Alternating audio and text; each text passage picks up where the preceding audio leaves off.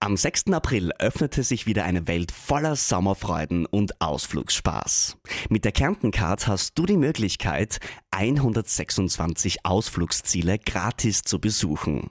Egal, ob du ins Mittelalter auf der Burg Hoch Osterwitz eintauchen möchtest, den Fahrtwind auf Kärntens schönsten Panoramastraßen spüren willst, mit den Bergbahnen die tollsten Wanderwege erkunden willst oder lustige Stunden in einer Trampolinhalle verbringen möchtest. Bei der Kärntencard ist für jeden was dabei. Am besten gleich im Onlineshop die Karte aufladen und unvergessliche Ausflüge erleben. Dein Sommer in Kärnten wartet auf dich. Hallo und herzlich willkommen zum Corona-Update. Mein Name ist Martina Marx. Ich bin die Gesundheitsredakteurin der Kleinen Zeitung. Mein heutiger Gast ist Virologe Florian Kramer. Sie sitzen in New York. Hallo, Florian Kramer. Hallo. Wie geht es in New York? Wie ist die Lage? Hm, ganz gut eigentlich, recht entspannt. Also Fallzahlen sind äh, recht niedrig. Äh, momentan ist es fast wieder normal in New York, um ehrlich zu sein. Okay. Das klingt nicht so schlecht. Wir haben unseren letzten gemeinsamen Podcast beendet mit einem äh, Zitat beziehungsweise mit, mit einer Aussage von Ihnen, wonach wir bald wieder in unser normales Leben zurückkommen, äh, zurückkehren können. Ähm, jetzt vor dem Hintergrund der Delta-Variante, wann wird es denn soweit sein, dass wir endgültig zurückkehren können?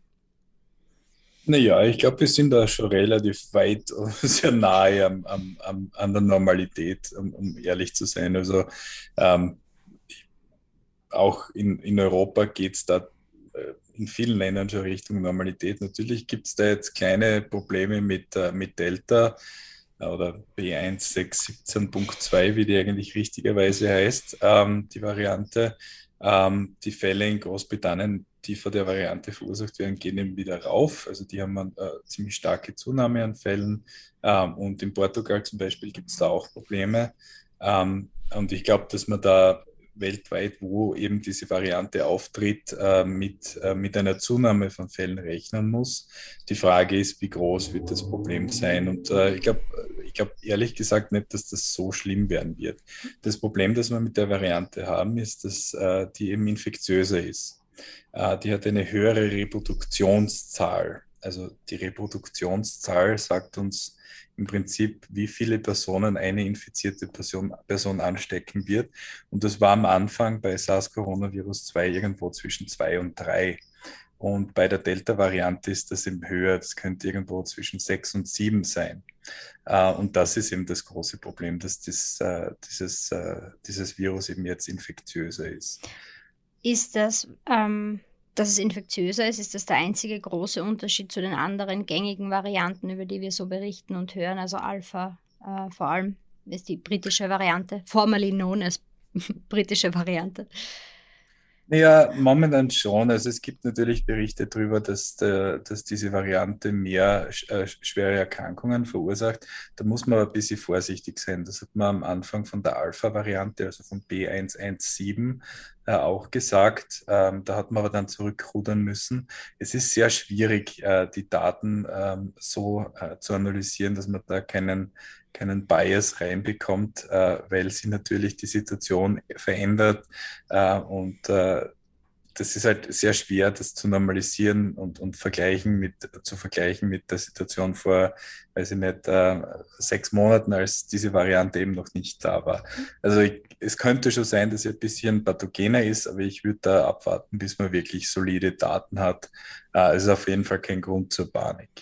Bevor wir jetzt noch ein bisschen über Delta weiterreden, ähm, wie ist es denn eigentlich? Wie viele Mutationen stecken noch in SARS-CoV-2? Ist das irgendwann ausmutiert, äh, wie man hin und wieder hört? Äh, heute habe ich beim Kongress den Ausdruck gehört, Peak Mutation, also was eigentlich ein, ein Grund für, also keine besorgniserregend mehr, nicht mehr besorgniserregend wäre?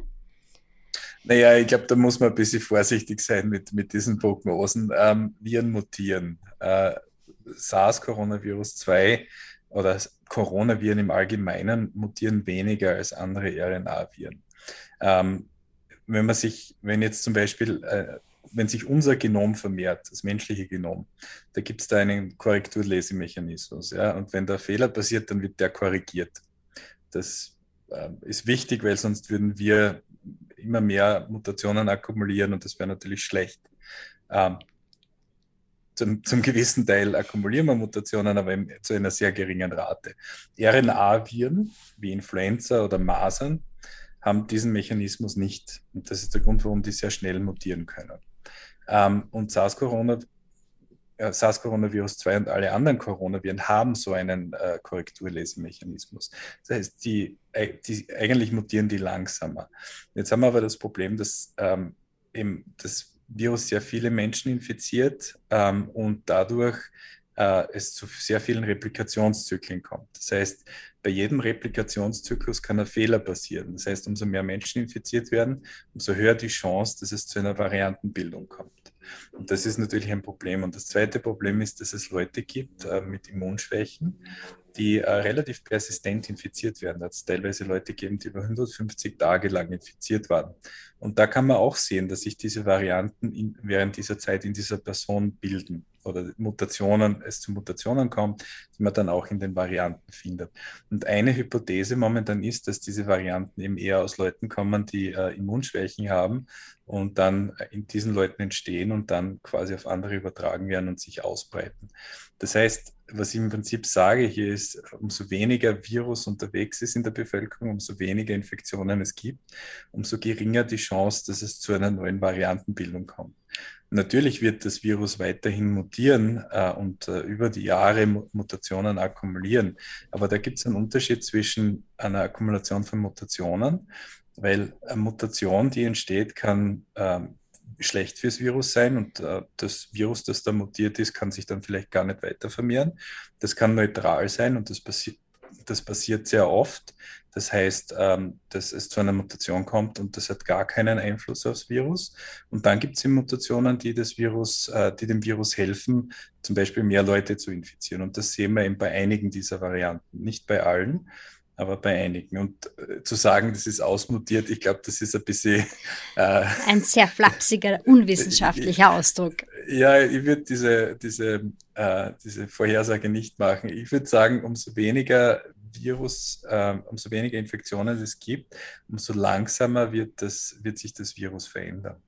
Aber das ist ja nichts Neues, was, also das hört man ja immer wieder von Experten wie Ihnen, die auf dem Fach ähm, forschen, dass wir eigentlich grundsätzlich die Zahlen niedrig halten sollten, weil wir so mit dem Virus kaum oder weniger Möglichkeiten geben, sich zu verändern und zu mutieren.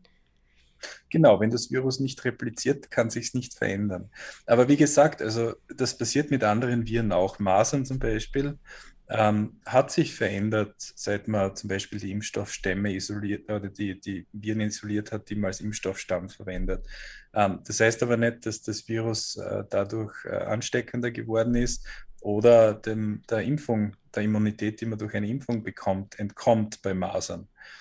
Das heißt, es hatte keine Konsequenz. Und mhm. wenn es zu einer langsamen äh, Veränderung des Virus kommt über Zeit, ist das wahrscheinlich auch keine Konsequenz. Aber mit diesen Varianten, Sie haben das Problem, dass manche davon fitter sind äh, und äh, das verursacht Probleme. Ähm, Sie haben es vorher schon kurz angesprochen. Ähm, können Mutationen dem Virus auch Nachteile bringen, beziehungsweise würden wir das überhaupt merken, wenn es dem Virus Nachteile bringt? Ähm, ich glaube, man sieht das teilweise. Ähm, es gibt Unterschiede zum Beispiel. Können Sie sich erinnern an diese äh, Variante aus Südafrika, B1351? Äh, die hatte zwar eine Mutation, äh, die dem Virus hilft, etwas infektiöser zu sein und besser an den Rezeptoren humanen Zellen, humanen Zellen zu binden. Da war ja die Diskussion, dass die Impfungen vielleicht nicht mehr so gut, aufgrund von dem, von dieser Mutation nicht mehr so gut helfen. Nein, nein, das war eine andere Mutation, okay, gleich in der Nähe. Ähm, die Mutation, von der ich spreche, ist ähm, N501Y. Ja. Und das ist auch die Mutation, die in B117 vorhanden war. Die hilft dem Virus besser an unsere Zellen zu binden. Aber in der Südafri äh, dieser Variante, die in Südafrika detektiert wurde, B1351, gab es noch zwei weitere Mutationen. Und äh, dadurch ähm, ist das Virus, hat das Virus dem, dem äh, Immunsystem leichter entkommen können. Ähm, aber das hat die Bindungsstärke an die Zellen heruntergesetzt. Und das Virus ist eigentlich weltweit nicht mehr so prävalent. Und das hat nie wirklich äh, das Infektionsgeschehen übernommen, außer eben in Südafrika und ein paar Ländern, wo es Vorteile hatte.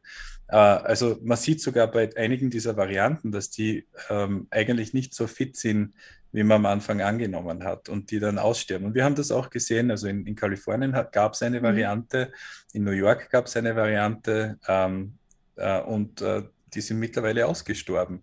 Die sind eben nicht so fit. Und natürlich, wenn es zu einer Mutation kommt, die wirklich schlecht ist für das Virus, werden wir das nie sehen, weil sich das ja. Virus einfach nicht mehr vermehren kann. Genau. Ähm, jetzt haben Sie schon ein bisschen ganz am Anfang gesagt, ähm, also es ist kein Grund zur Panik. Ähm, in Großbritannien steigen die Zahlen. Ich habe kurz vor, vor, bevor wir uns jetzt quasi digital getroffen haben, auch noch Ihren Tweet gesehen aus Israel. Es scheint aber schon so zu sein, dass es teilweise in, in, in manchen Bereichen der Welt äh, größere Ausbrüche gibt. Kann uns das schon über den Sommer gefährlich werden oder ist das einfach noch zu früh zu sagen? Ich weiß nicht. Es ist schwierig zu sagen, ob das jetzt wie gefährlich dass das werden wird. Ich bin da nach wie vor der Meinung, dass das, dass das eher ein geringeres Problem ist, aus, aus unterschiedlichen Gründen. Ähm, wir wissen, ähm, dass die mRNA-Impfstoffe irgendwo zwischen 80 und 90 Prozent Impfschutz geben gegen die Delta-Variante. Gibt es Daten aus Großbritannien, aus Schottland? Ähm, das ist recht gut ähm, recht gut belegt. Äh, das ist ein guter Impfschutz. Das heißt, wenn man mit einem mRNA-Impfstoff geimpft ist, braucht man sich eigentlich nicht besonders viele Sorgen zu machen. Wir wissen auch, dass äh, Leute, und das, das ist eine, eine Studie, die vor kurzem ähm, als Preprint publiziert wurde, dass wenn man sich, wenn man mit AstraZeneca geimpft worden ist, ähm, dass es durchaus sein kann, dass man sich infiziert und auch das Virus weitergibt. Das sind dann zwar leichte Infektionen oder asymptomatische Infektionen, aber es kann anscheinend zu Infektionsketten äh, in, in, in Leuten kommen, die mit AstraZeneca geimpft worden sind. Äh, man sieht aber auch in Großbritannien, dass der Impfstoff von AstraZeneca etwa 60 Prozent Schutz gegen die Delta-Variante gibt. Ähm, das heißt, ich glaube, wenn man geimpft ist und wenn ein Großteil der Bevölkerung geimpft ist, muss man sich da gar keine Sorgen machen. Äh, das Problem ist, wenn, wenn äh, ein, ein, ein, hoher Prozentsatz der Bevölkerung nicht geimpft ist, ähm, dann könnte das natürlich zu einer stärkeren Ausbreitung in dem Teil der Bevölkerung kommen und halt teilweise auch Leute infizieren, die geimpft sind. Wahrscheinlich eben mit einem, äh, mit einem sehr milden Ausgang oder einem asymptomatischen Ausgang, aber es kann natürlich passieren.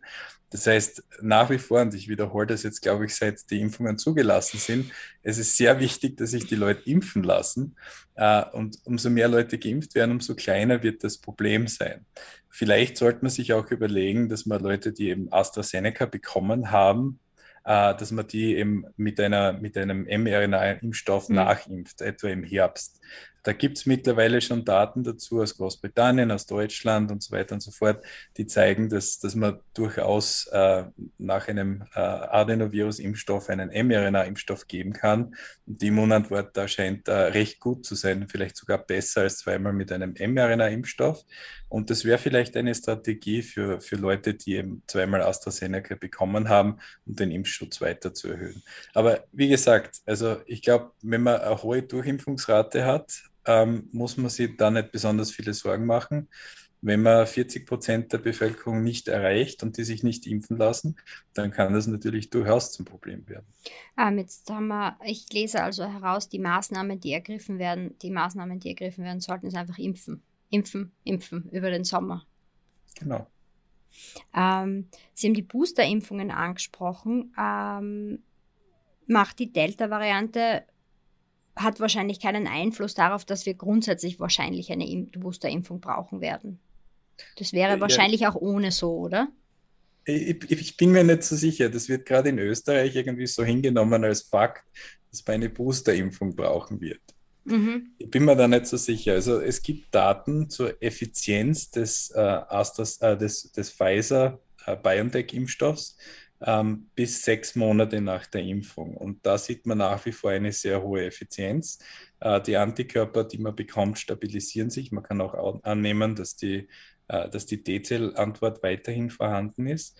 Und weiter raus gibt es keine Daten. Und ich kann mir sehr gut vorstellen, äh, dass das na, nach den sechs Monaten genauso noch einen Schutz geben wird. Und normalerweise ist es das so, dass man eben am Anfang sehr hohe Immunantworten bekommt. Dann gehen die ein bisschen runter. Es war ja bei den natürlichen Infektionen auch so. Und dann stabilisiert sich das über Zeit. Und es kann durchaus sein, dass äh, eine Auffrischungsimpfung in dem Fall nicht notwendig mhm. ist oder nicht für Jahre nicht notwendig ist. Also ich würde jetzt nicht annehmen, dass das unbedingt sein muss äh, okay. äh, oder als gegeben hinnehmen. Wissenschaftlich gibt es keine Daten dazu, die jetzt sagen, dass man, wenn man Moderna oder Pfizer hatte, dass man eine Auffrischungsimpfung braucht. Ähm, wenn wir jetzt über das äh, heterologe Impfschema sprechen, ähm, dann gibt es ja eine Studie, beziehungsweise sie arbeiten gemeinsam mit der Dorothee von Leer äh, aus Innsbruck an einer Studie, wo es darum geht, sich anzuschauen, was passiert, wenn man, Sie korrigieren mich jetzt bitte, aber was passiert, wenn man auf AstraZeneca, also auf einen Vektorimpfstoff mit einem mRNA-Impfstoff draufimpft, so wie Sie das einmal charmant ausgedrückt haben. Ähm, wie ist denn da der Stand der Dinge und können Sie uns dazu was, was erzählen zu dieser Studie? Ähm, ja, da kann ich ein bisschen was dazu sagen. Vielleicht nicht zu der Studie, weil es noch keine Daten äh, aus der Studie gibt, die ist am Laufen. Äh, ich muss sagen, ich, ich helfe da ein bisschen. Das ist äh, Dorothees Studie. Okay. Äh, da sind aber auch äh, Leute aus, aus äh, Wien und aus Graz, Robert Krause zum Beispiel, involviert. Ähm, und das ist eine super Studie, das ist wichtig, dass man sich das anschaut. Und ähnliche Studien wurden eben auch in Großbritannien gestartet. In Deutschland hat es das Experiment im Prinzip ohne Studie gegeben, weil man ja empfohlen hat, dass wenn man unter einem gewissen Alter, weiblich unter, unter einem gewissen Alter ist, dass man sich ähm, quasi die, dass man die zweite AstraZeneca Dosis mit einem mRNA-Impfstoff austauscht. Und da gibt es jetzt auch schon Daten und dann gibt es eben in Spanien Daten. Und was die Daten sagen, ist, dass man eben, wenn man sich mit AstraZeneca impfen lässt und dann mit einem mRNA-Impfstoff quasi drauf impft, äh, dass die Immunantwort etwas besser ist, als wenn man sich zweimal mit einem mRNA-Impfstoff impfen lässt. Das war zu erwarten. Äh, das ist was, was man angenommen hat, weil das mit anderen Impfstoffen eben auch so ist. Mhm. Ähm, was man aber auch sieht, ist, dass die, die Reaktogenität etwas höher ist. Also diese, diese unangenehmen Nebenwirkungen, die man eben nach der zweiten mRNA-Impfung äh, oft, oft hat, äh, sind etwas stärker. Jetzt nicht viel stärker und nach wie vor nicht gefährlich, aber auch etwas stärker. Und das geht halt mit der stärkeren Immunantwort einher. Also das ist wahrscheinlich durchaus eine Strategie, die, die anwendbar ist. Und äh, die Wahrheit ist, ich meine, die EU hat beschlossen, dass, dass den Vertrag mit AstraZeneca nicht zu verlängern, wenn ich, wenn ich richtig im Bilde bin. Ähm, die wollen wirklich nur mehr auf die mRNA-Impfstoffe setzen, jetzt über kurz oder lang. Und das heißt, wenn es Auffrischungsimpfungen geben wird, äh, zu einem gewissen Zeitpunkt, wie gesagt, es kann kann Jahre dauern, bis mhm. das sein muss, aber wenn es dazu kommt, dann werden natürlich die AstraZeneca-Geimpften auch mRNA-Impfstoffe bekommen. Und von dem her ist es natürlich schön zu sehen, äh, dass, dass diese Studien eben äh, belegen, dass es da zu einer guten Immunantwort kommt und dass das eigentlich recht sicher ist. Wann wird es von der österreichischen Studie äh, soweit sein, dass äh, die Frau Professor von Leer oder der Herr ähm, Professor Krause was dazu sagen können? Also wie lange läuft das noch? Äh, Im Laufe des Sommers wird es okay. da Daten geben. Ähm, es gibt ja auch vom Nationalen Impfgremium aber im Moment keine Empfehlung für dieses heterologe Impfschema, sondern sich an die Zulassungsempfehlung der, der EMA zu halten. Wie, wie, wie schätzen Sie diese Entscheidungen? Naja, ich meine, wie gesagt, äh, Deutschland ist da vorgeprescht und hat das empfohlen, ohne dass es Daten dazu gegeben hat. Äh, ich bin da eher konservativ. Äh, ich würde sagen, man sollte sich daran halten, an die, an die, an die ähm, im Prinzip Impfschemen, die eben von der EMA zugelassen wurden. Äh, dazu hat man solide Daten und das sollte man machen, bis mehr Daten vorhanden sind. Und wenn äh, mehr Daten vorhanden sind, die eben, äh, die eben äh, konklusiv äh, aussagen, dass das besser ist, das so zu machen und das sicher ist, dann kann man das umstellen. Also ich glaube momentan die Empfehlung des, des Impfgremiums äh, ist, ist gut, die sollte befolgt werden. Aber wie gesagt, also es sollte bald Daten geben und dann kann man das ändern aufgrund der Datenlage. Wie lange dauert es denn eigentlich? Ähm, also wie schwierig ist es jetzt für Laien erklärt, einen sehr flapsig ausgedrückt, bitte entschuldigen Sie, äh, einen Impfstoff umzubauen, vor allem den mRNA-Impfstoff, um auf äh, Varianten zu reagieren? Naja, theoretisch 24 Stunden, würde ich sagen. ähm, da, da wurde schon viel gemacht. Also die Frage ist nicht so sehr technologisch, gerade bei den mRNA-Impfstoffen, wie lange das dauert, das kann man sehr, sehr schnell machen. Man muss einfach nur die Sequenz verändern ähm, und das geht sehr schnell. Und der ganze Produktionsprozess bleibt komplett dasselbe. Das heißt, man ändert die Sequenz, damit hat man es geändert. Ne? Hm. Die Frage ist, ähm, was, wollen, was will eine Zulassungsbehörde sehen? Welche Daten? Ähm, man muss natürlich dann zeigen, dass der Impfstoff auch funktioniert, äh, dass er auch sicher ist und so weiter und so fort. Jetzt ist das eine minimale Veränderung. Also da geht es um ein paar Mutationen, um ein paar Veränderungen in der Sequenz. Und ähm, wenn man wenn man jetzt sich Influenza anschaut, wo sich diese Sequenzen im Prinzip jedes Jahr ändern, da braucht man keine neue Studie, da hat man so viel Erfahrung, dass man weiß, wenn sich die Sequenz leicht verändert, äh, der Impfstoff wird sich gleich verhalten, der wird äh, ähnliche Immunantwort auslösen und das wird einfach verändert, ohne dass es da zu einer neuen Zulassung kommen muss. Jetzt ist das aber natürlich ein komplett neuer Impfstoff, von dem mhm. wir da reden. mRNA wurde das erste Mal großflächig eingesetzt und deshalb braucht man natürlich schon Studien. Nur die Studien sind mittlerweile schon durchgeführt worden.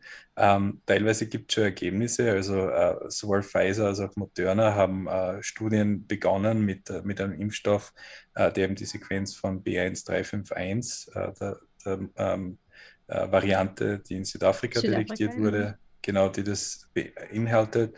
Und die Daten dazu schauen gut aus. Also wenn man den Impfstoff verwendet, entweder in Leuten, die noch nicht geimpft wurden oder in Leuten, die schon mit dem normalen mRNA-Impfstoff geimpft wurden, dann reagieren die gut und machen gute äh, neutralisierende Antikörper gegen diese Variante, aber auch gegen andere Varianten. Also ich glaube, wenn wenn es wirklich so weit kommt, dass man es ändern muss, kann man es schnell ändern. Und äh, ich glaube, mittlerweile gibt es eine gute Datenlage dazu, die, die äh, bei der Zulassung da doch recht hilfreich ist und, und das wahrscheinlich beschleunigen würde. Das also kurze Antwort ist, glaube ich, kein Problem. Ja, okay. Äh, auch eine gute Antwort eigentlich. Also ähm, die nicht irgendwie, also wenn es denn so weit kommen sollte, dass da jetzt noch was auftaucht, was uns irgendwie größere Sorgen bereitet, dann ist das ja auch gut zu wissen, dass das eigentlich, wenn es sein muss, recht schnell gehen kann.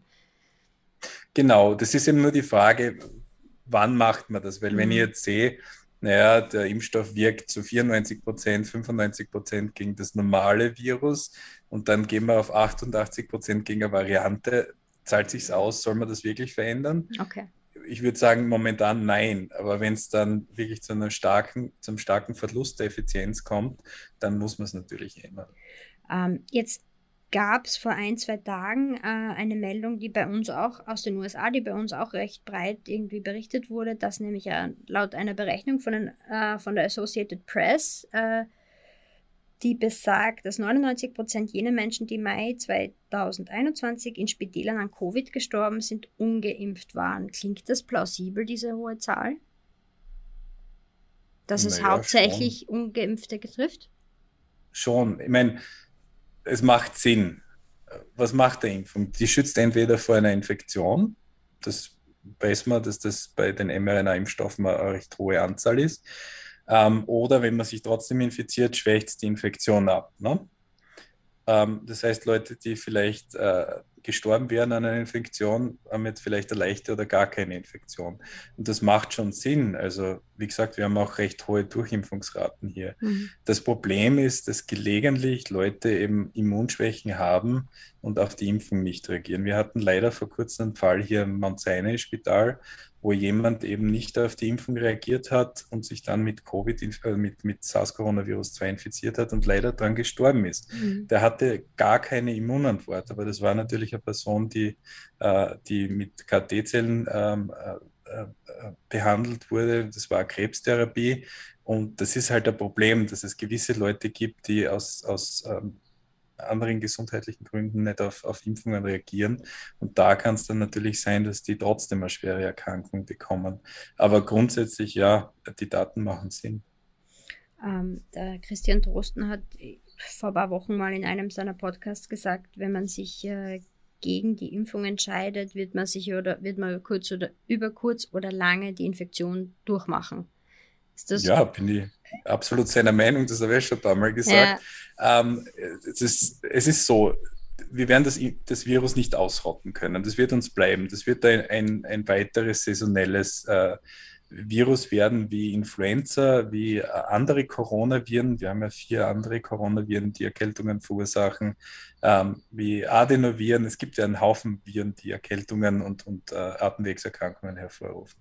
Das heißt, es wird uns bleiben. Es wird wahrscheinlich sehr wenig Fälle geben, die werden im Winter auftreten. Es wird kein Drama sein, aber es wird passieren. Und das heißt, wenn man sich nicht impfen lässt, und dann ist die Chance, dass man sich irgendwann mit dem Virus infiziert, sehr, sehr, sehr, sehr hoch. Es ist, und das ist eben das Problem. Also das muss man sich überlegen. Wenn man sich nicht impfen lässt, wird man irgendwann dran erkranken. Hm. Ähm, Delta, da gibt es ja ein paar Untersuch Untersuchungen, dass vor allem zwei Impfdosen sehr wichtig sind. Wir haben ja vorher mhm. darüber gesprochen, also Impfung, Impfen, Impfen, Impfen.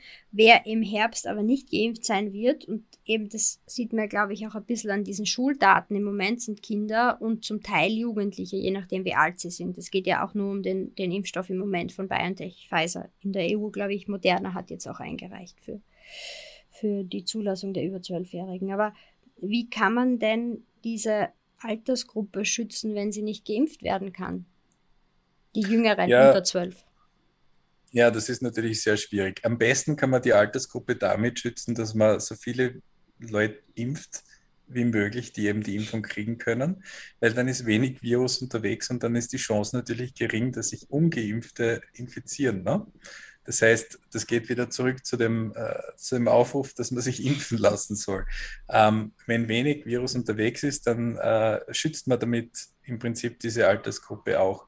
Äh, man muss sich das halt überlegen. Ich glaube, ähm, es wäre natürlich gut, wenn man, wenn man plant, äh, wie man jetzt den, den Schulbeginn äh, gestaltet, ähm, wie man das monitort. Man muss ja nicht unbedingt gleich Maßnahmen ergreifen, vor allem wenn es wenig Virus gibt wenn wenig Virus unterwegs ist. Aber man muss natürlich irgendwie ein Alarmsystem haben, um zu sehen, ob es Ausbrüche mhm. gibt und äh, dann einen guten Plan haben, um äh, Maßnahmen zu setzen, um eben diese Ausbrüche zu stoppen oder zu verhindern. Äh, ich glaube, das, da muss man eben ein bisschen überlegen, was man da jetzt mhm. machen will. Und ich glaube, man hat da aber auch in, in, in den letzten, weiß ich nicht, zwölf Monaten recht viel gelernt. Also es ist ja nicht so, dass da keine Maßnahmen gegeben hat. Es ist halt die Frage der Vorbereitung. Wie geht man das an? Wie schaut der Plan aus? Und wenn man das durchplant, kann man da wahrscheinlich eine gute Lösung finden. Bei uns in Österreich ist ja gerade die Diskussion äh, wirklich auch in den letzten Tagen wieder hoch gekommen, dass wirklich auch alles gurgelt, also dieses Projekt, das in Wien läuft, dass es halt zumindest auf, auf Rest Österreich in für die Schulen auch ausgerollt wird. Ähm, ich habe den Michi Wagner vor kurzem auch im Podcast gehabt und er hat das, das System auch erklärt und wie das funktioniert und das könnte ja zum Beispiel eine so eine Strategie sein, das jetzt zu planen für den Herbst und für den Herbst aufzusetzen. Ja, ja, der Michi ist da der Experte, also ja. ich glaube, da kann man keinen besseren Experten finden, um sowas zu planen. Ähm, was mich sehr beschäftigt hat, also einerseits arbeitstechnisch, aber auch aus persönlichem Interesse, ist diese Diskussion rund um die Empfehlungen der, des Nationalen Impfgremiums in Österreich und der STIKO, der Ständigen Impfkommission in Deutschland, bezüglich der Impfung von über Zwölfjährigen. Bei uns in Österreich gab es eine schnelle Empfehlung, ich glaube, es war noch am gleichen Abend, wie, wie die Empfehlung von der EMA oder diese Zulassung, Erweiterung von der EMA gekommen ist. In Deutschland hat man ein bisschen länger diskutiert. Es wurde auch keine generelle Entscheidung, äh, Empfehlung ausgesprochen. Und dementsprechend unterschiedlich laufen, finde ich auch bei uns diese Diskussionen. Also wenn man Deutschland anschaut und Österreich, haben Sie diese, diese Diskussion auch mitverfolgt und sehen Sie das ähnlich, dass das unterschiedlich läuft in diesen beiden Ländern? Ich muss sagen, ich habe das nicht im Detail mitverfolgt. Okay. Ähm, also, ja. wie gesagt, ich habe das großteils in den USA mitverfolgt wo eben diese, diese Zulassung von äh, bis, bis runter bis zwölf Jahre äh, zumindest hier in New York recht euphorisch begrüßt worden ist und da dann äh, über Nacht sehr viele Leute mit ihren Kindern impfen gegangen sind. Also das, das hat man da mitbekommen. Ähm, aber ich habe das nicht, äh, nicht wirklich im Detail in Österreich und Deutschland verfolgt. Und äh, in Österreich gibt es ja quasi die, die allgemeine Empfehlung, in Deutschland gibt es die eingeschränkte für Risikogruppen. Wie, schätzen Sie das ein? Ist das eine gute Entscheidung in Deutschland oder bewerten Sie die österreichische vielleicht ein bisschen positiver? Ich würde da die österreichische positiver bewerten. Ähm, wie gesagt, der Impfstoff ist zugelassen worden, der Impfstoff funktioniert, äh, der Impfstoff ist relativ sicher. Es gibt, ähm, es gibt Hinweise darauf, dass es äh, in, in, in seltenen Fällen zu einer Herzmuskelentzündung kommen kann. Ich glaube, die, die CDC in den USA, da gibt jetzt eine Rate von 16 Fällen pro einer Million Geimpften an. Ähm, das heißt, äh, das, das kann zwar passieren, das sind aber im, im Großteil der Fälle sehr, sehr, äh, sehr, sehr leichte sehr, sehr leichte Fälle und es ist sehr selten. Und äh, es ist durchaus so, dass ich äh, gerade in der Altersgruppe von, von 12 bis 18 äh, die, die Leute schon infizieren und die schon das Virus weitergeben können. Das ist eine größere Streitfrage bei unter 12-Jährigen, wo man schon sieht, dass, dass es zu weniger Infektionen kommt und dass die Seroprävalenz geringer ist. Da könnte man natürlich dann sagen, naja, die sind eher nicht die Überträger und grundsätzlich kommt es da eben eher zu asymptomatischen und milden Fällen. Da da kann man, da kann man eher darüber diskutieren. Aber äh, wenn man sich die Altersgruppe von 12- bis 18-Jährigen anschaut, und wir haben das in, gemacht äh, in, einem, in, einem, in einer Stadt in Upstate New York, wo wir uns die Seroprävalenz in unterschiedlichen Altersgruppen angeschaut haben.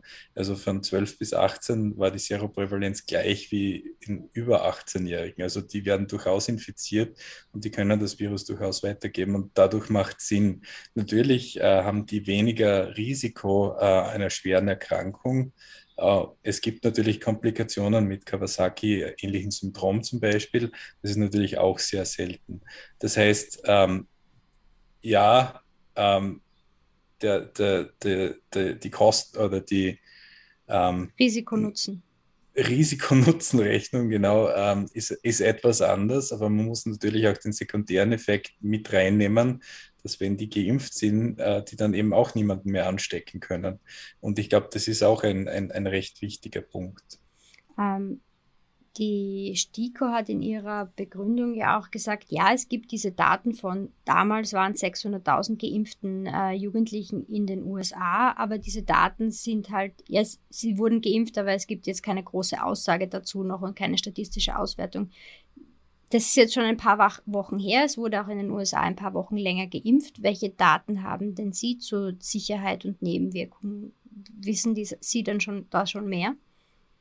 Wie gesagt, es, es gibt eben diese, ähm, diesen Warnhinweis der, der CDC mit den Herzmuskelentzündungen. Und das ist, soweit ich weiß, das Einzige, was bis jetzt aufgefallen ist. Äh, wie gesagt, da hat man eine Rate und die Rate ist recht gering. Hm. Mehr weiß ich dazu auch nicht. Ähm, kann man denn kann man denn aktuell sagen, dass es sich bei gerade bei den Jugendlichen für also über 12 für, um einen sicheren Impfstoff handelt? Ja, aufgrund der Daten eigentlich schon, ja. Ähm, eine Frage, die ganz oft kommt von, von Lesern und Usern ist, ähm, auch wenn wir Artikel veröffentlichen, dass wir, wir können ja nicht so pro Impfung schreiben, weil wir können die Langzeitfolgen nicht abschätzen. Ähm, können wir wissen, dass die Impfung in einigen Jahren keine negativen Auswirkungen hat? Ah, das ist mein Lieblingsthema. Langzeitfolgen. Ah, ja, also das ist das Unwort der, der Pandemie, würde ich mal sagen. Ähm, ist so, ähm, wenn man jetzt das Ganze historisch betrachtet, es gibt natürlich, hat natürlich immer wieder Probleme mit Impfungen gegeben, äh, die man gefunden hat.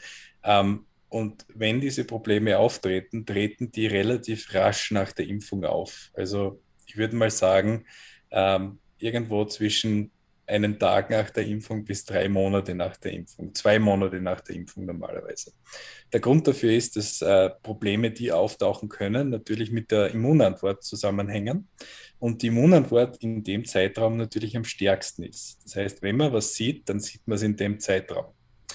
Ähm, und da kann es zu, in manchen Fällen äh, zu, bei manchen Impfungen zu Langzeitfolgen kommen.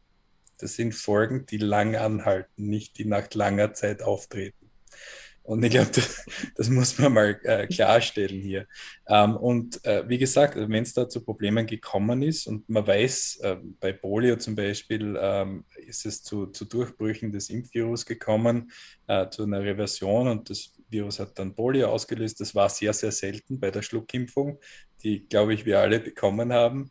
Äh, das ist aber recht schnell aufgetreten. Ähm, bei Influenza-Impfungen kann es zum Beispiel zu einem Guillain-Barré-Syndrom kommen. Äh, das tritt auch recht bald nach der Impfung auf. Äh, wir wissen alle 2009 hm. mit der Schweinegrippe oder H1N1-Impfung äh, ist es in, vor allem in Skandinavien zu, äh, zu recht seltenen Fällen von Narkolepsie in Jugendlichen gekommen. Das ist auch recht schnell aufgetreten.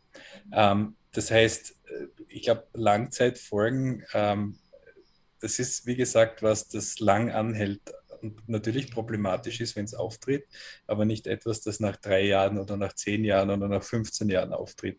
Also wie gesagt, äh, das ist auch einer der Gründe gewesen, warum die FDA darauf bestanden hat, äh, dass man zwei Monate an Sicherheitsdaten hat, bevor es zu einer Notfallszulassung der Impfung kommt. Das ist genau das Zeitfenster, wo man was sehen würde, wenn was passiert. Mhm. Das heißt, eigentlich geht es darum, dass äh, und ich habe es ja schon das eine oder andere Mal geschrieben, dass Langzeitfolgen nicht heißt, dass das äh, vor, in fünf Jahren dann auftritt, sondern eben, dass, dass man an dieser Impfreaktion oder an dieser Impfnebenwirkung sehr lange zehren kann, in sehr seltenen, oder nicht zehren ist das falsche Ausdruck, aber leiden kann, äh, in sehr seltenen Fällen, aber nicht, dass sie Jahre später auftreten. Genau. Ja. Und was es uns ja auch zeigt, glaube ich, ähm, und das sagen ja auch einige Experten so wie Sie, dass man das gesehen hat, zum Beispiel die, die, die Thrombosen oder die thromboembolischen Ereignisse bei AstraZeneca oder auch die Myokarditis jetzt äh, bei jungen bei jungen Impflingen sozusagen, zeigt ja, dass das Überwachungssystem eigentlich gut funktioniert und dass darauf reagiert wird. Auf jeden Fall. Ich meine, man muss schon sagen, das Überwachungssystem in manchen Ländern ist besser als in anderen. Also wenn man sich da Europa anschaut, funktioniert das hervorragend. Ähm, in, in, in es ist, es ist natürlich immer so, wenn etwas sehr selten auftritt, ähm, muss man natürlich ähm, viele Leute impfen, um das zu finden und um dann wirklich ähm, ein Signal zu finden. Es ist ja nicht so, dass es äh, diese Thrombosefälle zum Beispiel, da, die kommen ja auch so vor. Ja, das ist nicht nur jetzt von der Impfung ausgelöst, die gibt es zu einer gewissen Rate in der Bevölkerung. Und dann, um das mit der, mit der Impfung in Verbindung zu bringen, muss man eben äh, diese Fälle finden und dann sehen, ob die wie, wirklich über dem Background sind, also drüber über, über das Hintergrundrauschen heißt genau, es bei uns immer, ja. Genau, man muss, die, man, man, muss das Hintergrundrauschen ausblenden und wenn das Signal dann noch da ist, dann, dann gibt es da einen Zusammenhang vermutlich und dann muss man sich das anschauen. Man braucht aber eben, wenn es sowas selten ist, sehr viele Fälle und EU-weit funktioniert das ganz gut. Ähm, aber grundsätzlich auch in den USA funktioniert das sehr gut. Man hat das bei J&J gesehen. Das ist eben auch ein Adenovirus-Impfstoff. Äh, selbes Problem äh, wurde relativ schnell gefunden. Das ist überwacht worden und eben äh, bei diesen Herzmuskelentzündungen, Myokarditis, hat man das auch recht schnell gefunden. Also das ist nicht so, dass, äh, dass die Impfung da verabreicht wird, juhu, und wir passen dann nicht mehr auf. Nein, nein, also da gibt es Überwachungssysteme, die recht gut sind. Ähm, wie gesagt, das ist immer so eine Frage. Ähm, wenn, ich, wenn ich eine Phase 3-Studie mache, auch wenn das in 40.000 äh, Personen ist und ich nichts finde, dann heißt das, dass ein Problem in dieser Anzahl an Personen nicht detektierbar war. Das heißt nicht, dass es, dass, dass es nie zu Nebenwirkungen, schweren Nebenwirkungen kommen kann, aber das sagt man schon mal, dass es recht selten ist. Und wenn man dann eben diese, diese Überwachung macht, was passiert nach der Impfung, wenn man wirklich viele Leute impft, dann kann man eben sehr seltene Signale finden. Und dann kann man, das, kann man sich das anschauen, kann man schauen, ob es da wirklich eine Verbindung gibt. Und wenn es eine Verbindung gibt, kann man entweder Impfschema ändern, man kann das als Warnhinweis auf den Beipackzettel geben. Man kann davor warnen. Man kann äh, zum Beispiel Ärzten sagen, sie auf das aufpassen sollen. Und äh, wenn ein Patient, der geimpft wurde, mit sowas reinkommt, mit Symptomen reinkommt, dann muss man das in Betracht ziehen. Ähm, aber es ist dann eben so, dass wenn sowas so, so selten auftritt, äh, ist eben äh, der Nutzen der Impfung viel, äh, viel äh, größer als das Risiko. Und ähm, eben, das hat dann nicht die Konsequenz, dass man den Impfstoff vom Markt nimmt. Hm. Ähm, ein nächster Impfstoff, äh, der wahrscheinlich zugelassen werden wird in der EU, ist äh, Novavax. Können Sie uns kurz erklären, was da der Unterschied ist zu den anderen bereits zugelassenen und was, der, was den so besonders macht? Ja, das ist eher klassisch. Also es gibt eben ähm, Impfstoffe bei den Vektorimpfstoffen und den RNA-Impfstoffen wird im Prinzip die äh, Information, die genetische Information äh, für das äh, Spike-Protein an unsere Zellen geliefert und unsere Zellen machen das dann selbst. Ähm, und bei den, beim Novavax-Impfstoff äh, ist das Spike-Protein selbst im Impfstoff drinnen. Und das ist ähnlich wie zum Beispiel bei HPV-Impfungen oder HPV-Impfungen oder auch äh, bei gewissen Influenza-Impfungen, die in den USA zugelassen sind. Da macht man im Prinzip das Protein rekombinant ähm, und äh, reinigt das dann und das wird dann als Impfstoff verwendet. In, in, Im Fall von Novavax äh, wird auch ein Adjuvant verwendet, das man aus einem äh, Seifenbaumgewächs gewinnt. Also ist im Prinzip ein Naturprodukt sozusagen und das wird dann verwendet. Das heißt, das ist eher ein klassischer Impfstoff. Es hat länger gedauert, um, um, äh, um das Verfahren äh, zu optimieren und dann den Impfstoff im Prinzip zu testen. Äh, aber die frühen Daten haben sehr gut ausgeschaut und die Phase 3 Daten schauen auch recht gut. Also es war am Anfang mein Favorit, aber die sind eben nicht so schnell gewesen wie äh, mRNA oder Adenoviren, äh, weil man eben bei diesen mRNA-Impfstoffen oder bei den Adenovirus-Impfstoffen das Produktionssystem, das, den Prozess nicht optimieren muss. Das kann man viel schneller machen. Aber das ist sicher auch äh, ein guter Impfstoff. Also die Daten schauen super aus und ähm, ja. Ja, das sind ja nicht so schlechte Aussichten. Ähm, ich hätte jetzt noch äh, zwei Fragen äh, vorbereitet. Ähm, wenn wir jetzt den Juni 21 mit dem Juni 20 vergleichen, ähm, wie gestaltet sich denn das Leben in New York? Wo ist denn da der Unterschied? Wenn es einen Unterschied denn gibt, nehme ich mal an. Also es gibt einen Riesenunterschied. New York hat äh, im Frühjahr 2020 eine wahnsinnig starke Welle durchgemacht, wahnsinnig viele Tote gehabt. Äh, die Leute waren schockiert. Ähm, der Juni 2020 in New York war im Prinzip, äh, äh, äh, jeder hat Masken getragen, ähm, Restaurants haben angefangen, im Gastgarten aufzumachen. Äh, Im Prinzip waren alle möglichen Kulturveranstaltungen abgesagt, es hat nichts gegeben. Ähm, ja, es war, es war relativ ähm, traurig und ähm, man hat eben noch den, die, die Erinnerung im Kopf gehabt zum Frühling, wo, wie gesagt, wirklich sehr viele Leute gestorben sind. Ähm, und natürlich haben auch alle im Kopf gehabt, dass das im Herbst wiederkommen wird. Und das ist, das ist der Fall gewesen, wenn auch in New York nicht so stark. Ähm, der, Früh, äh, der, der Juni äh, 21 hier ist etwas anders. Äh, Masken werden zwar in gewissen Fällen in, äh, in Innenräumen noch getragen oder in Spitälern, ähm, es hat aber zum Beispiel letzten Samstag oder letzten Sonntag ein Konzert der Foo Fighters im Madison Square Garden gegeben, äh, wo im Prinzip nur Geimpfte zugelassen wurden, aber keine Maskenpflicht bestanden hat. Also das Kulturleben nimmt wieder zu, Restaurants haben geöffnet, man kann wieder drinnen sitzen, obwohl Gastgärten, die es ja vorher in New York eher nicht gegeben hat, sich etabliert haben und, und äh, sehr beliebt sind. Äh, auf der Straße sieht man eigentlich niemanden oder wenig Leute mit Maske und ich muss sagen, die Durchimpfungsrate in New York ist auch recht hoch. Also, wie, wie, wie ist die beziffert im Moment? Äh, um ehrlich zu sein, müsst ihr jetzt okay. nachschauen, aber wir sind, glaube ich, ähm, mit der Einmalimpfung weit über 50 Prozent, mit der Zweimalimpfung äh, quasi recht nah an 50 Prozent. Ähm, wie gesagt, ihr müsst nachschauen ja, mit, den genau, mit, den genauen Zahlen, aber es ist sehr hoch und es kommt noch dazu, dass wir grundsätzlich durch die erste Welle, durch das Problem, das wir eben hatten, eine sehr hohe Seroprävalenz haben. Also es waren ja schon ungefähr 30 Prozent der, der New Yorker positiv, bevor, die, bevor wir überhaupt angefangen haben zu impfen. Also wie gesagt, äh, es ist äh, recht ho hohe Durchimpfung. Es ist sehr normal hier momentan. Ähm, dann beenden wir den Podcast ein bisschen, wie wir ihn angefangen haben. Ähm, wann ist denn diese Pandemie Ihrer Einschätzung nach zu Ende und was bedeutet für Sie zu Ende sein? Ja, das ist eine gute Frage. Also es, es äh, Pandemien haben wir ähm, ein definiertes Ende und das ist, wenn die WHO quasi die, äh, erklärt, dass die Pandemie vorbei ist. Ähm, ich glaube, auf das müssen wir noch eine Zeit lang warten, vor allem wenn man sich die Situation in, in uh, Südamerika und in gewissen uh, anderen Ländern anschaut. Ähm, ich glaube, man, kann da, man kann da sehr viel lernen von, von historischen Pandemien. 1918 zum Beispiel, uh, das war ungefähr nach eineinhalb bis zwei Jahren vorbei und ich glaube, in, in vielen Ländern äh, vor allem in Europa Nordamerika kann man jetzt schon davon sprechen, dass wir sehr nah am Ende der Pandemie sind. Wie gesagt, es könnte noch leichte Probleme mit Delta geben. Es, es wird im, im, im Herbst vermutlich eine Zunahme von Fällen geben, die wahrscheinlich hoffentlich nicht besonders dramatisch ist. Ähm, und im Prinzip nehme ich mal an, dass es das dann war. Ähm, ob das überall weltweit so der Fall sein wird und wann die WHO dann wirklich äh, die Pandemie für beendet erklärt, das ist eine ganz andere Geschichte.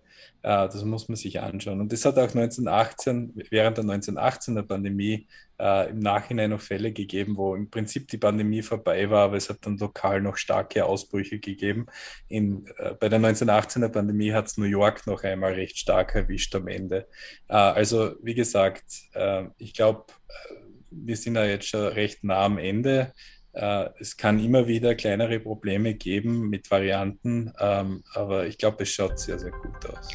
Dann wollen wir mit diesem positiven Ausblick ähm, den Podcast an dieser Stelle beenden. Ich sage vielen, vielen Dank und bedanke mich bei den Zuhörern auch noch fürs Zuhören. Schönen restlichen Tag noch. Tschüss. Ciao.